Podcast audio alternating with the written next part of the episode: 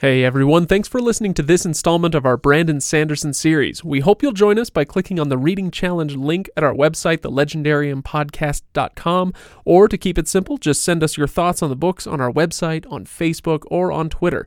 Thanks again for listening, and welcome to the Legendarium. Hey, this is Brandon Sanderson, author of Mistborn. Welcome to the Legendarium.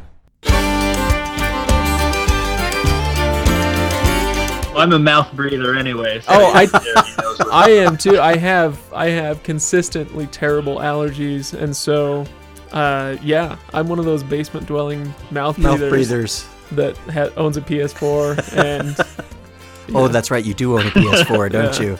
You'd, you'd fit right. Poor in. child. You'd fit right in at my apartment. it's It's like, guys, is anyone gonna shower today? but hey, you're at the end of the level, so that's cool.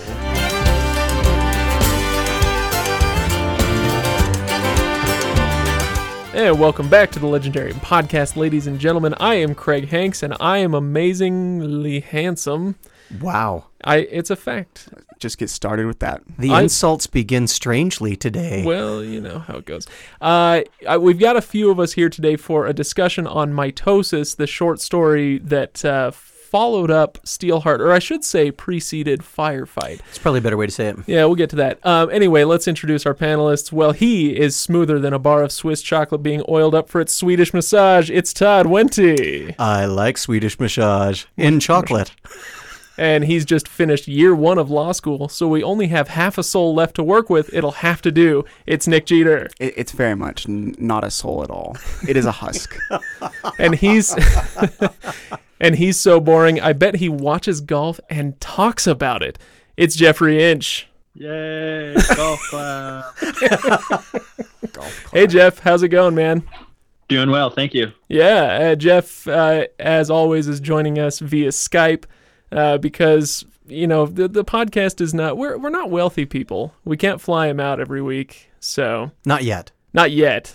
Uh, if you would like to sponsor the Legendarium podcast, yeah. Anyway, uh, no. Speaking of contacting us, though, we do love to hear from all of you, whether you are looking to sponsor us or not. So head to Facebook, check us out.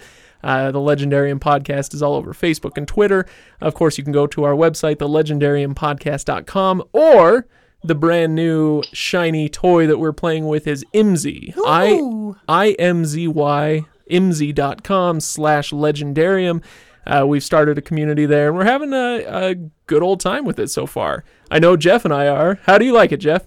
I like it a lot, and I thought it was I would, and I thought I would like it quite a bit. It's it is a lot of fun getting to talk to people on there and getting interaction. There's been lots of good conversations and commentary on podcast episodes get posted up there, and lots of random memes and fun stuff. So Yeah. it's great. I love it. Yeah, um, yeah, it has been a lot of fun. It's been interesting because it's still in a uh, it's an open beta right now, and so you can head over to imzy.com slash legendarium, throw in your email address, and that gets sent over to me, uh, and I can approve your uh, your application to join, and then you're coming into a pretty small community at this point.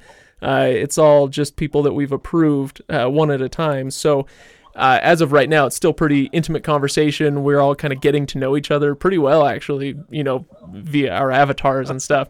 Uh, and so once the floodgates open, I'm sure it'll be a little different. But for right now, we'd love to have you uh, join in the conversation there on IMZY. Uh, so hopefully you do that. We will see you there. Uh, I am going to forego the. Uh, The summary? the recap today Okay, okay. because the story was It would be longer than the book. Exactly. The story was so short that I could read it, Right. you know, and just that would be the recap. Uh, oh, we're losing Jeff. Hang on, everybody. Hold, please. Oh, there he is. We got you back, Jeff? Yeah, I got. Yes, I, I heard that I was lost for a moment. Okay. I was getting ready to sing a song to tide everybody over. Yeah, Oh, well, really? I think we're good. Uh, I've got, I've got quite the Celine Dion repertoire. The the singing lawyer that But I can frightens me. so before we uh, dive into mitosis, let's talk a little bit uh, because Jeff, you didn't get to talk with us last week about Steelheart. Um, did you have anything that you wanted to to mention? Um, any points you wanted to bring up on Steelheart, or should we just go over to mitosis? I actually have one thing that I was. Oh, sorry. Who was I talking to? Todd. Yeah, Todd. Yeah, it was Talking me. to me, or No, I was talking to Todd. No, I'm I, I'm I'm ready to go. I think everything that I have um, that were that were observations of mine that applied to Steelheart pl- applied equally well to mitosis. So I, I I think it works just to kind of keep it focused on the conversation at hand. Yeah, all right, good enough. There was one thing that I wanted to mention. We got a listener note uh, after that episode came out. Uh, there's a, a gentleman gentleman by the name of Christian who uh, sent us a message on Facebook, which we always appreciate. Um, and he mentioned that he was listening to writing excuses.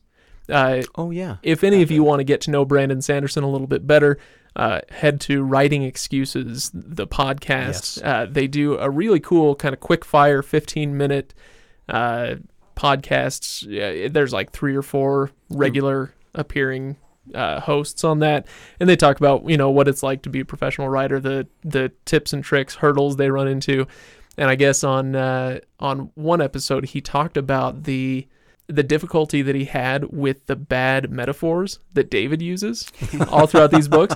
Because I had I had uh, posited that perhaps he just had this kind of store of crappy metaphors That's and what I thought. I thought he was making a list and just inserting them in when he wanted to. and apparently he was saying that it's actually so so Christian tells me that on this episode of writing excuses Brandon said that uh, that he had actually worked really hard at getting bad metaphors uh, it's which I thought was really interesting. Um, so uh, I I don't know. Todd you've written some stuff. You ever do you do the metaphor thing It depends on the it depends on the character that I'm working with. Yeah. Um, a lot of times, uh, a lot of times, metaphors work better within a character, uh, in a character discussion or a character portrayal.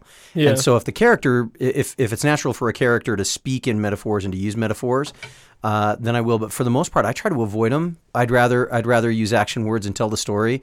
So coming up with metaphors in the first place that apply to what you're talking about, um, for me at least, uh, is hard enough on its own. Coming up with bad ones, uh, I I would I would believe that it would be a, a real chore to come up with ones that number one fit your character, and then number two were bad at the same time. So Right. for me, it's it's not a it's not a device that I use in in uh, in in a literary sense. I, I use it sometimes when I'm writing essays, but I don't use it very often when I'm writing literary stuff. right right all right um, okay good well let's uh, finally Having said that, now I need to go back and read some of my stuff and make sure I'm right.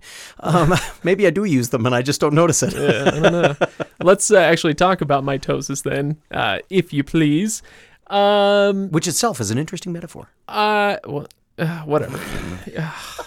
I can't even talk with this man in the room. Um, let, I, so I would like you to explain that eventually, though. I, I will. I will. Okay. We'll talk about it in a second. do you, do you want to just explain it now? I- I'm, I- I'm derailed. I think. Wow, that was easy and faster than so much, so much faster than normal. Um, I, I, I see the book itself as a as an outgrowth of what was going on in uh, Steelheart, not necessarily as a as a logical place that it was going to happen from. It just kind of all of a sudden appears, um, and so this this outgrowth. Um, I think the entire book is is is this taking of DNA, pulling it off, and all of a sudden now we have this other entity running around. While this entity ran off and became a really wonderful book, this one kind of scurries around and becomes this cute little story and then dies. Okay. So am I to understand that you weren't such a fan? Of mitosis? Yeah. No, I, I enjoyed it. I actually found myself wishing there had been more. Okay. Um, but I, but I feel like just at the point where he's he's done what he needed to with the with the story. I think he feel if it felt like he was exploring some avenues, some things to work with. And when he'd done enough exploration, he said, mm, "Okay, these work. Kill it, and move forward." I, I feel like as I was reading this, it uh, it kind of seemed like he was working to come up with some ideas for Steelheart, uh, and he's he's going through what possible epic powers could I come up with, and Mm-hmm. he came up with this cool one. Oh man, how awesome would it be if there's this guy that could split himself all over the place, uh, and then it just never fit in with the book. Uh, with with Steelheart, uh, but he couldn't quite get rid of it. Uh, and one day he was, you know, I, I'm Comes tot- up with a I'm totally imagining here. He's working on his other books because he's always working on three or four at a time, and he's he's a little bit blocked on with those. both hands. Exactly. I believe that. I believe uh, that.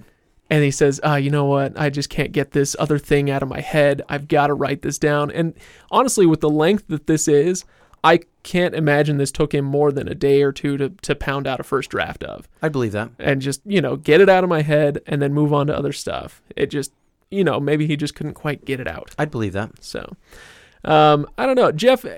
Jeff, like or dislike? How did you do with mitosis? I really liked it, and I the way I went about reading it, I ended up starting on Firefight, and then I knew that mitosis existed. I was like, I'll go back and read it later.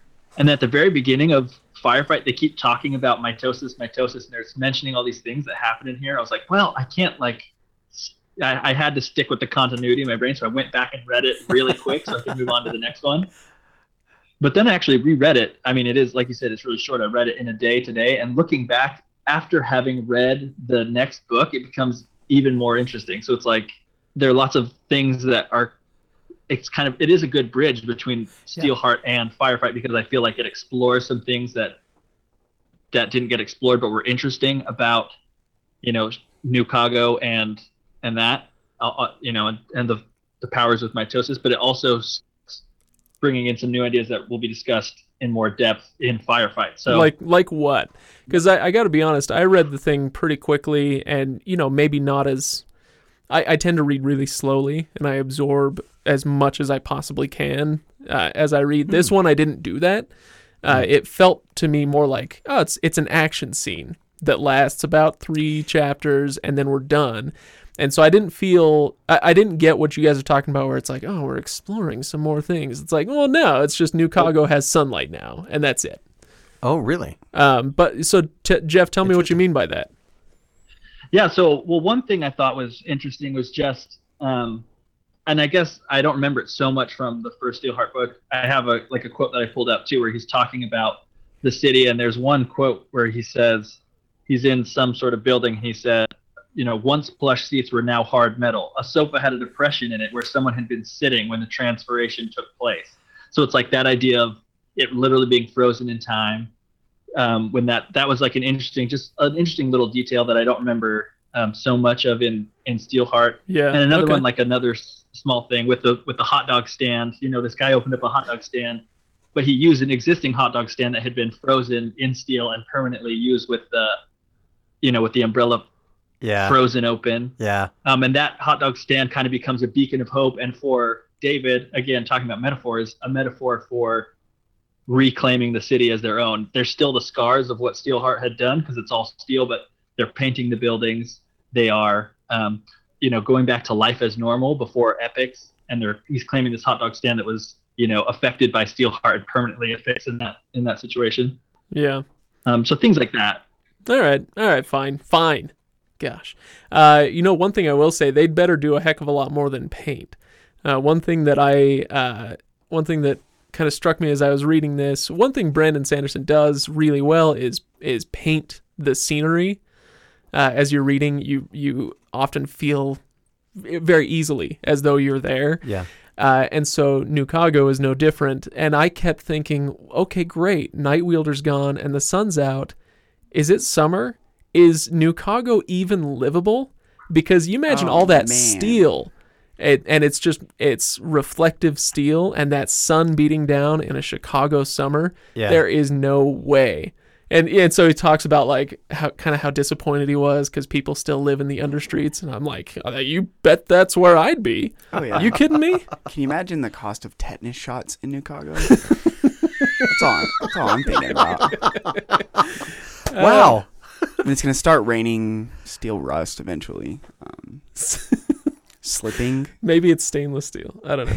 Uh, so, Nick, uh, let's hear your initial thoughts. Okay, so I read Mitosis last night. Um, immediately after finishing Firefight, which I thought was an awesome book. Um, Oh, we'll get there. Oh, we will. Um, I feel like my, my question was like, where does this book fit? Why is he even writing it? I mean, it's so short. Couldn't it be a chapter at the? I mean, like like Craig was saying, we could fit it somewhere in Steelheart, or we could put it as a prologue. That's the beginning of the book, right?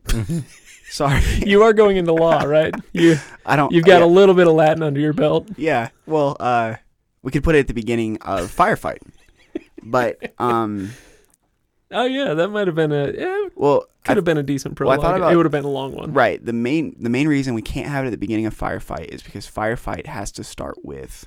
Um, has everybody read Firefight? No. No, we're not. Okay. We're not spoiling that. Okay, so so David begins a journey in his first fight of firefight, and he doesn't begin the journey in the fight with mitosis. Um, and so he has to. So he has to. Um, when he when he's killing mitosis, it's just it's laying the groundwork for the fact that the reckoners are getting better at figuring out the weaknesses, Yes. Um, and that and that we're going to be able to kill them a little bit more easily. One of the things that I really liked about mitosis was that it's it's seeding uh, very easily this idea that somehow the the weakness appears to be um, intimately connected to the individual that we're dealing with. Right. It's you know one of the one of the things that's always been interesting about superheroes in general. Um, superheroes have, in order for a superhero to work, whether it's comic book superhero, radio, television. Uh, now we've you know we've got so many different directions, but but Brandon Sanderson's version of superheroes as well. They all have to have a an exploitable weakness. Otherwise, it stops being an interesting story. If Superman can be killed by nothing, if kryptonite does not exist, it's not an interesting story. As soon as kryptonite exists, then Superman becomes vulnerable, and now there is now there's really some relevance to whether or not um, villains can can hurt him as well as hurt everyone around him with with Brandon Sanderson's piece, you know, we see this and we we we get this flavor for the fact that that uh, that the epics have weaknesses, but we're not. You know, as as I looked at it, I wasn't sure I wasn't sure what direction to go in this, and mitosis gives a great glimpse. Oh no, these these weaknesses seem to be tied to personality or character or something intimate about the person from before they received their powers. So I have a theory about that, and you guys can uh, tell me if you think I'm crazy or not. The uh, the weakness, and and I'm don't worry, I'm not spoiling anything. At least not on purpose. I have not reached the end of this trilogy, and so I don't know if I'm right or wrong. But the weakness seems to be whatever that person hates the most. I, I think that's a piece of it. But and so if that's true, uh, what role does love have to play it, with the epics? Because with the three uh, decent epics that we know of so far, we have Megan, we have Prof, and we have uh, Edmund. Uh, and which with each of them, I feel like there's some degree of love, for lack of a better word, that these people have for those around them. And when they allow that love, I feel like I'm kind of a hippie right now, but when they allow that to really work, uh, you know, in in them, then they it starts to counteract that evilness that the epic powers, uh, you know, have wrought. I, I, and I, I wonder, in, in Brandon Sanderson's words, the, the weakness is always more interesting than the strength. Right. Um, and so I, I really find this is going to be the, the conversation that I'm going to enjoy the most as we move through the remaining Reckoner's books. Is how does he use this? What what does he term the weakness, and how does that weakness manifest? I think you're I, th- I think you're absolutely right that it is about choice and the way that they interpret their relationship with other human beings, um, and whether or not they use those powers twists immediately their relationship to other human beings. And so I, I, I think that's going to be a critical piece of it. Do they see that they are different from human be- from other humans because of their powers, or do they see that they are uh, that they are still the same and they need to avoid changing and being different from other human beings in spite of their powers? I think that's going to be a as I as as as little as I've read, I'm I'm finding that that's going to be a really interesting arc, and I, I it wouldn't surprise me at all if somewhere along the line he explores the idea that that same question is faced by every human being at some point. How much am I like or dislike other human beings? Well, and in a way, to to carry on with how are we, how are the human beings like the epics? Um, he plays with perspective a lot. Um, when the epics change, the more they use their powers, the more they change. Um, Prof struggles with it a lot. Their perspective changes, and then your cost benefit analysis changes. I don't have, I personally don't have much reason to care what happens to a bunch of ants in my driveway. Um, I can step on them, I can kill them, I can ignore them. I, I don't care. I- I'm not worried about the interest of the ant because I am so far removed by what's going on in their lives and and and, and whatever it is the ants want um, and care about. Un- unless the ants can build something for you. right unless unless in some way that they were they were useful to me. Yeah. Um, I, I also agree that I mean the role of choice um, is very important in in these stories. Um, and there was one more thing. Oh yeah, like you were saying with uh, the way that human beings we we also have power Mhm. and we also have to make choice relative to those around us. We're not superheroes. We don't have magical power, but we all have the ability to influence and affect people. Um, and we have to make a choice similar to the choice that Prof is making over and over Yeah. again. Yeah. Not to abuse people that are susceptible to my abuse, my manipulation. So, something that I can do to hurt somebody else to advantage myself. Is this why I love uh, the Reckoners series so much more than other young adult things? Because it seems to me that uh, that what we're talking about here goes beyond just you know I had a cool idea for like anti superheroes and they have weaknesses and the hero takes them down. And maybe there's a little romance in there. Like that seems like a really Very formulaic. very formulaic young adult novel. This goes at least one step beyond that and, and actually gets into real emotional struggles uh, and relationship struggles that we all deal with. Not obviously not in a situation like this, but it's relatable to how we actually do live our lives and the decisions we do have to make. And I feel like that's a real, uh, it's a nice step up from your average YA story. What do you think, Jeff? You have you've been you've been quiet, maybe because we haven't let you in. No, that's fine. I've been soaking in. I've liked it. I have. Um, it reminded me of two things. There are two things that I really think that this short story was about, and one of the reasons why it stands on its own as a short story rather than part of um, something else. One thing you touched on earlier was um, something I think echoes throughout lots of other works of Brandon Sanderson that fans of any of his other works I think will recognize the question of what happens to society when you know your god is corrupt. Um, what if you know god was evil kind of a question. And also what happens when a regular human um, is you know imbued with the power of a god uh, the consequences of that. And you see a lot of that exploration in the reckoner series as a whole and lots of his other books. But in this story as well i think it's a big part. There's a conversation that david has with mitosis where mitosis is asking him how did you kill steelheart? And he says something like he was a god. And to that um, david replies he was a cursed man. So their viewpoint on how he was differed. And um, i think that david understood that he was a man is what helped him defeat him and it goes back into what craig's saying about their fears and their what they hate and it's like that being their their weakness You just you made me think of something, Jeff. I wonder if the motivation for this little short story is just that Brandon Sanderson cannot help but wonder what happens after the heroes win. Uh, Oh, I guarantee that's a big piece of what he thinks. and thinks. so he goes on to firefight. He's getting ready to write firefight, and uh, he has this story set, and he thinks to himself, "Well, hang on, in firefight, they're actually going to go off to a different city and have a completely different adventure uh, that has little to do." Uh, seemingly little to do with what's going on in the first book, and so we're not exploring the consequences of what they actually did in Newcago. And he just he has that itch. I gotta know what happens yeah. after they blow up the Death Star, Oh, yeah. uh, you know, or whatever.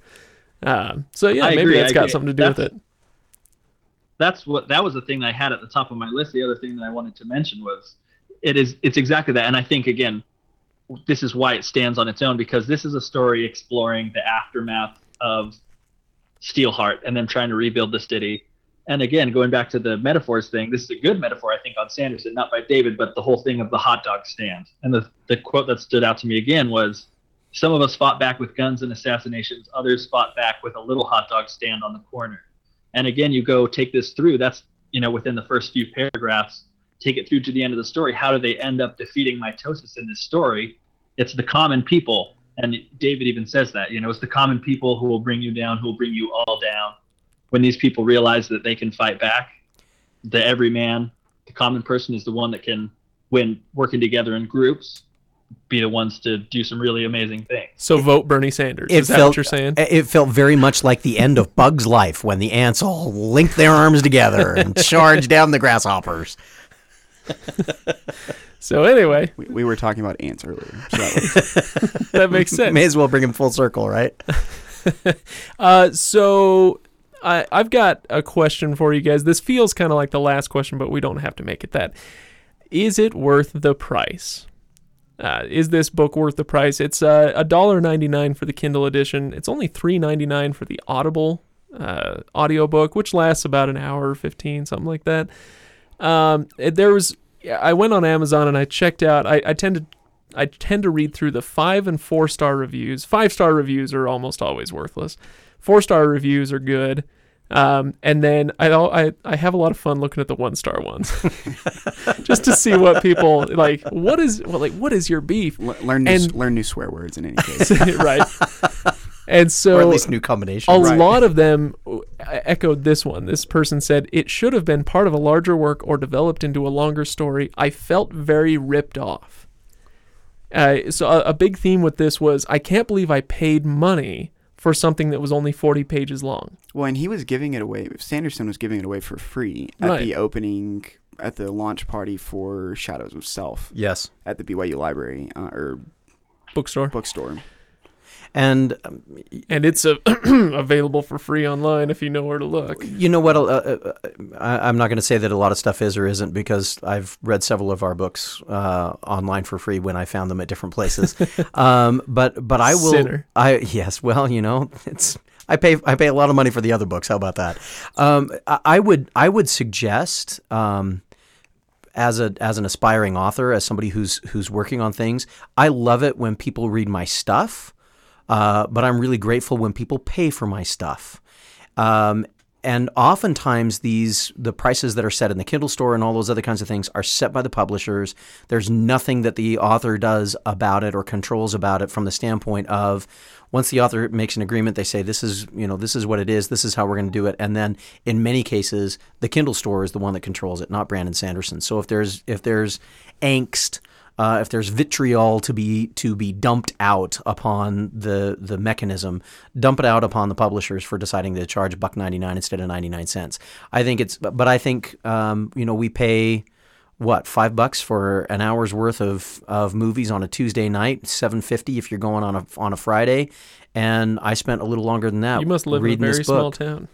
I do. I live in Kaysville. We actually we actually get movies for two dollars on Tuesday nights, but Oh, we have to wait six weeks for them to show up. No, I, I agree that this this book you could probably knock out a reading of this in uh, I call it a book. It's more of a story, a novelette. Uh, but it you could knock it out in an hour, Sure. two tops. I mean, if you're a yeah. really slow reader. But Yeah. you know what? For a buck ninety nine, And and so Yeah. Yeah, I, I think what you're saying is pretty accurate. You're you'll pay how much to go to a movie theater and then whine about paying a buck ninety nine for the Kindle edition of this. So anyway, yeah, it's two dollars. Shut Yeah, up. And you really can't blame Brandon Sanderson. Again, back to what Todd was And I, saying. I but didn't see is- anybody blame Oh him. yeah, okay. Well, I mean, this is a guy that gives away copies of what's the, he has a new book called White Sand. And if Oh, you- yeah, yeah, yeah. If you want to read the original novel version, he'll he'll email it to you, and he'll just ask, "Well, don't don't spread this around." yeah, don't post it. Right. Yeah. Don't don't make it available to the general public. But since it will never will never be published as a novel, it's free. Yeah. And, and so he's not trying to make a buck. Yeah, anyway, He's got plenty of bucks. He's made plenty of bucks from it, plenty of. But but uh, from the same standpoint, if if you are going to consume the literature, I mean, I was happy to pay a dollar ninety nine. yeah, it's not Yeah. a it's Yeah. it's not a. I I think that anybody who's whining about paying a buck ninety nine for acquiring anything of of value that they're going to spend their time on. Um, maybe they need to reevaluate their their uh, view of money, right. Yeah, I think um, and this- make sure they didn't go to McDonald's to get a Big Mac. we're getting a little bit into the weeds, but I, I do want to say, uh, you know, no, never mind. I don't want to say. I'd rather not. Uh, it was mean. So Why would that stop you Now, Now- I, now I really want to hear it. yeah, We'll hear that one offline on the outtakes, ladies and gentlemen. Yeah, maybe you hope.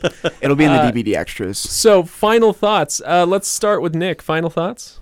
Um, well, since I can't talk about Firefight, I don't have any final thoughts. Okay. I felt like, I felt like the book. I sort okay, so I actually need to back up. I sort of felt a little bit robbed myself, not financially, but I I could not figure out why he was writing the book. Oh, I okay. was like, well, why? What's the point? It's just a story, and for me, the action is a lot less important than the development and the progression. Um, but I think it does. Particularly, I I I finished Firefight last night, reading Mitosis, going back and reading Mitosis. It does set up some key. It, it provides support for Mhm. some of the things that happen in Firefight, particularly David's ability to fight the Reckoner. So I felt like it was, it was worth it. For I, I'll say this. Um, I'll give you my final thought. Usually I go last, but to heck with tradition. Um, I feel like let's remember. I want to remember that the purpose of this book, uh, at least at the time, what it felt like was sheer marketing. It, uh, at least from the publisher's perspective. I'm not saying that that's why he wrote it, but um, you know, I'm sure they accepted it and said, "Yeah, let's put out a 40-page little novella because." Uh, it was right before Firefight was coming out. It had been a little while since Steelheart, and let's let's go ahead and whet the appetites of those who remember liking that first book. Okay. And it's a good way to reintroduce you to the characters, uh, to remind you who is who and what their personality traits are before you then dive into uh, Firefight. So I think it's a, a really it was a really smart marketing play, and you know if if uh, the Reckoners is still being read in 30, 40, 50 years, and this one is not. I feel like that's okay. It Oh, was yeah. it was smart at the time it was published. So it's good enough for me. Okay. Yeah, Todd, go for it. Um, I my uh, my final thoughts would be uh, twofold. Number one, yeah, take cheater, the time. Take, cheater, cheater, cheater. wow. Um, go ahead and you know go ahead and read it. Um, it. It's it's an opportunity once again. I I love Brandon Sanderson's style. I love his wit.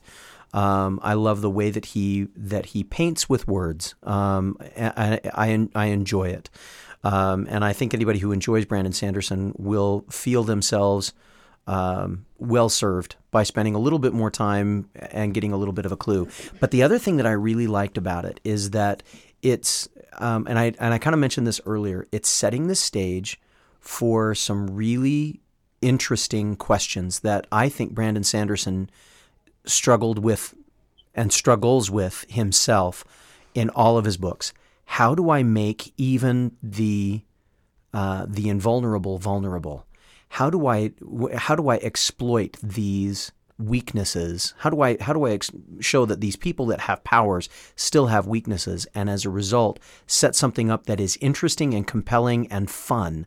Um, I I really I really enjoyed um, as I as I'm listening to or as I'm as I'm going through and, and reading and, and seeing what David's coming up with as far as oh I was wrong about that. Oh I was wrong about this. Oh I I guess I was wrong about the way that his power divides up. Shouldn't they all be stupid by now and all these different kinds of things?